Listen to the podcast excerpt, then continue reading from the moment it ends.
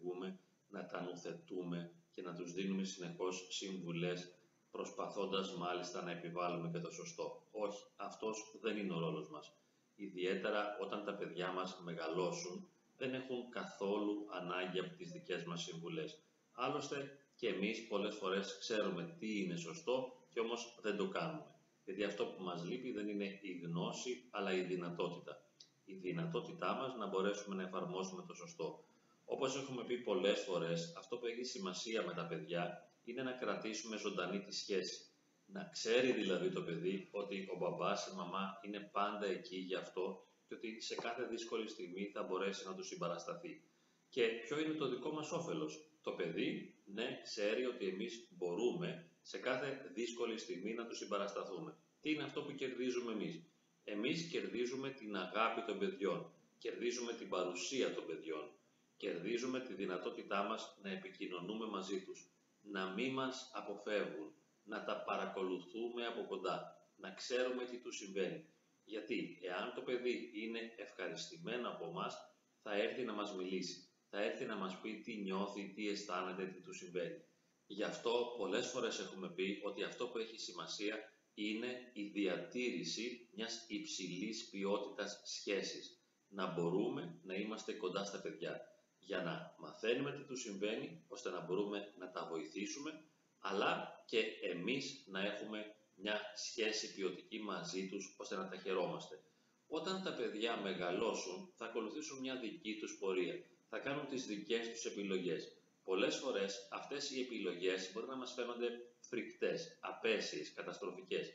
Δεν έχουμε το δικαίωμα να παρέμβουμε δυναμικά. Δεν μας το επιτρέπουν τα παιδιά. Δεν θέλουν να ακούσουν αυτό που είναι σωστό. Δεν θέλουν να τους επιβάλλουμε το σωστό.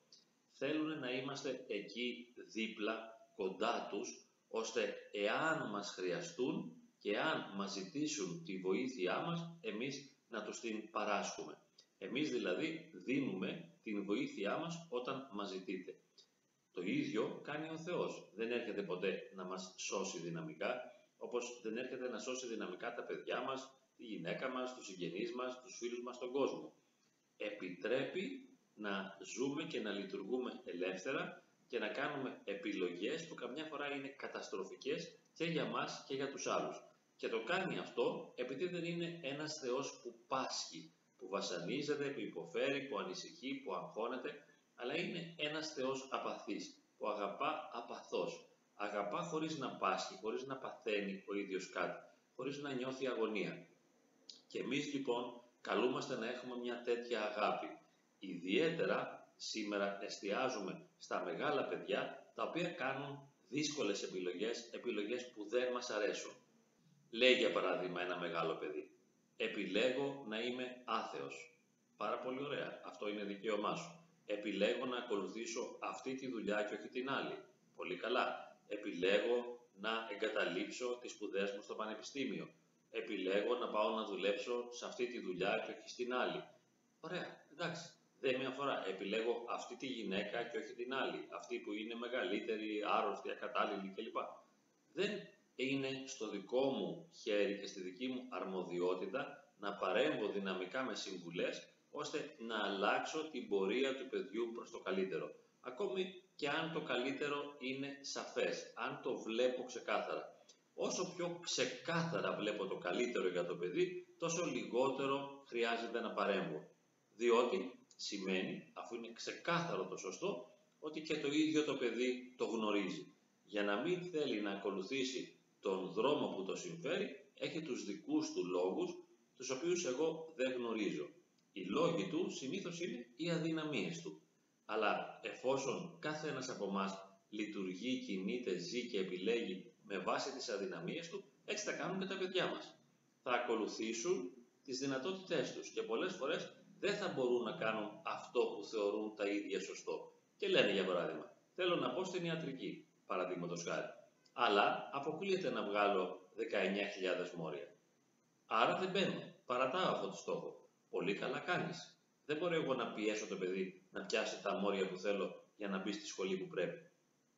Το ίδιο και σε άλλα σημαντικά και αξιονικά θέματα, λέει το παιδί. ένα από τα πιο δύσκολα πράγματα για το γονιό. Θα φύγω μετανάστης να πάω να ζήσω στην Αυστραλία, ας πούμε, στην Αμερική. Ωραία. Εντάξει. Με πληγώνει, με πονά, με στενοχωρεί, αλλά δεν επιλέγω εγώ. Είναι δική σου η ζωή και θα κάνεις αυτό που θέλεις. Μα θα χάσω το παιδί. Μα ποιος είχε πει ότι είναι δικό σου το παιδί και ότι θα το έχεις; Δεν υπήρχε καμιά εγγύηση ότι το παιδί θα παραμένει για πάντα κοντά σου. Και βλέπεις τώρα φεύγει. Ή παντρεύεται έναν άντρα που δεν θέλεις. Τον θεωρεί απόλυτα κατάλληλο. Είναι φτωχός, είναι άνεργος, είναι απαιτητικός, είναι γκρινιάρης, είναι νευρικός. Ε, θα την καταστρέψει την κόρη μου. εντάξει. Δεν διαφωνεί κανείς αυτό ότι θα καταστρέψει την κόρη σου. Ποιο σου είπε όμως ότι έχεις τη δυνατότητα να διασώσεις την κόρη σου από την καταστροφή; Δεν είναι δυνατόν. Αφού όπως είπαμε, δεν μας διασώσει το ίδιο ο Θεός. Κάνει πως δεν υπάρχει. Συμπεριφέρεται ως ανύπαρκτος. Δεν παρεμβαίνει. Γιατί αλλήμον αν ερχόταν να διδάξει και να νουθετήσει. Θα μας αποδούσε και δεν τον ήθελε κανείς. Φανταστείτε ξαφνικά εδώ που βρίσκομαι τώρα να έρθει ο Θεός και να μου πει τι είναι αυτά που λες; Σταμάτα, λες βλακίες, μη λες αυτά, θα λες ακίνα. Δεν είναι σωστό αυτό. Το άλλο είναι σωστό. Δηλαδή να μου διδάξει το σωστό. Μα δεν θέλω να μου το δει, δεν θέλω να παρέμβει. Θέλω να μπορέσω να ζήσω. Για να ζήσω πρέπει να είμαι ελεύθερος.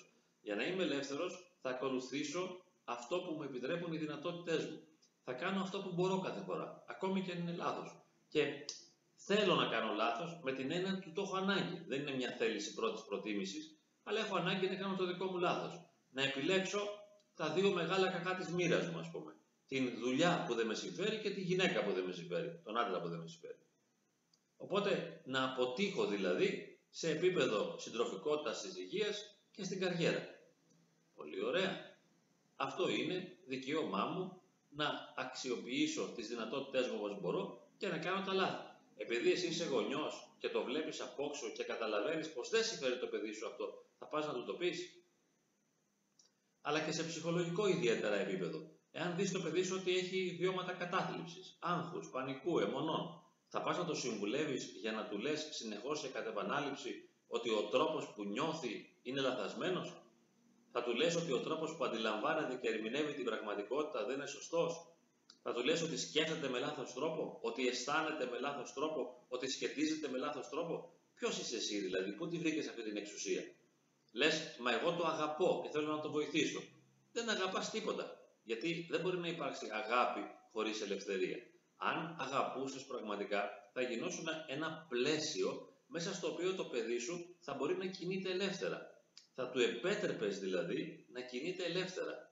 Θα ήσουν ένας ορίζοντας και ο ορίζοντας δεν έχει οντότητα, δεν υπάρχει σαν τον άνεμο. Ο ορίζοντας δηλαδή μέσα στον οποίο διαδραματίζονται τα γεγονότα.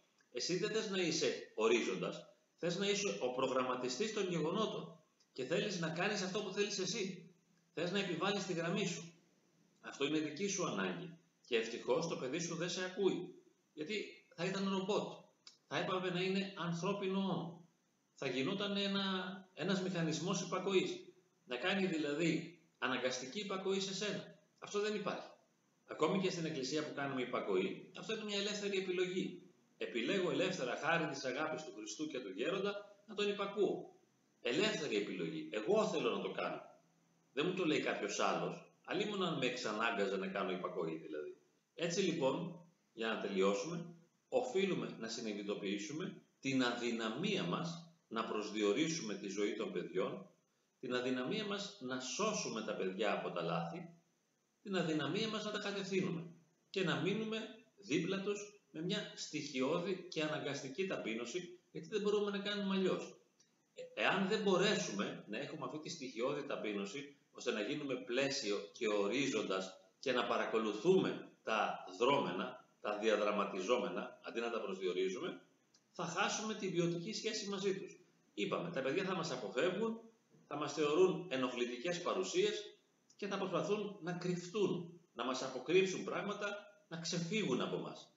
Για να μπορέσουμε να κρατήσουμε τα παιδιά κοντά μας, θα πρέπει να τα πείσουμε ότι είμαστε κάθε στιγμή έτοιμοι να δεχθούμε τα λάθη τους, τις αδυναμίες τους και τις λανθασμένες τους επιλογές, ώστε να κερδιθεί η σχέση. Να μπορώ να έχω μια ποιότητα επικοινωνίας μαζί τους.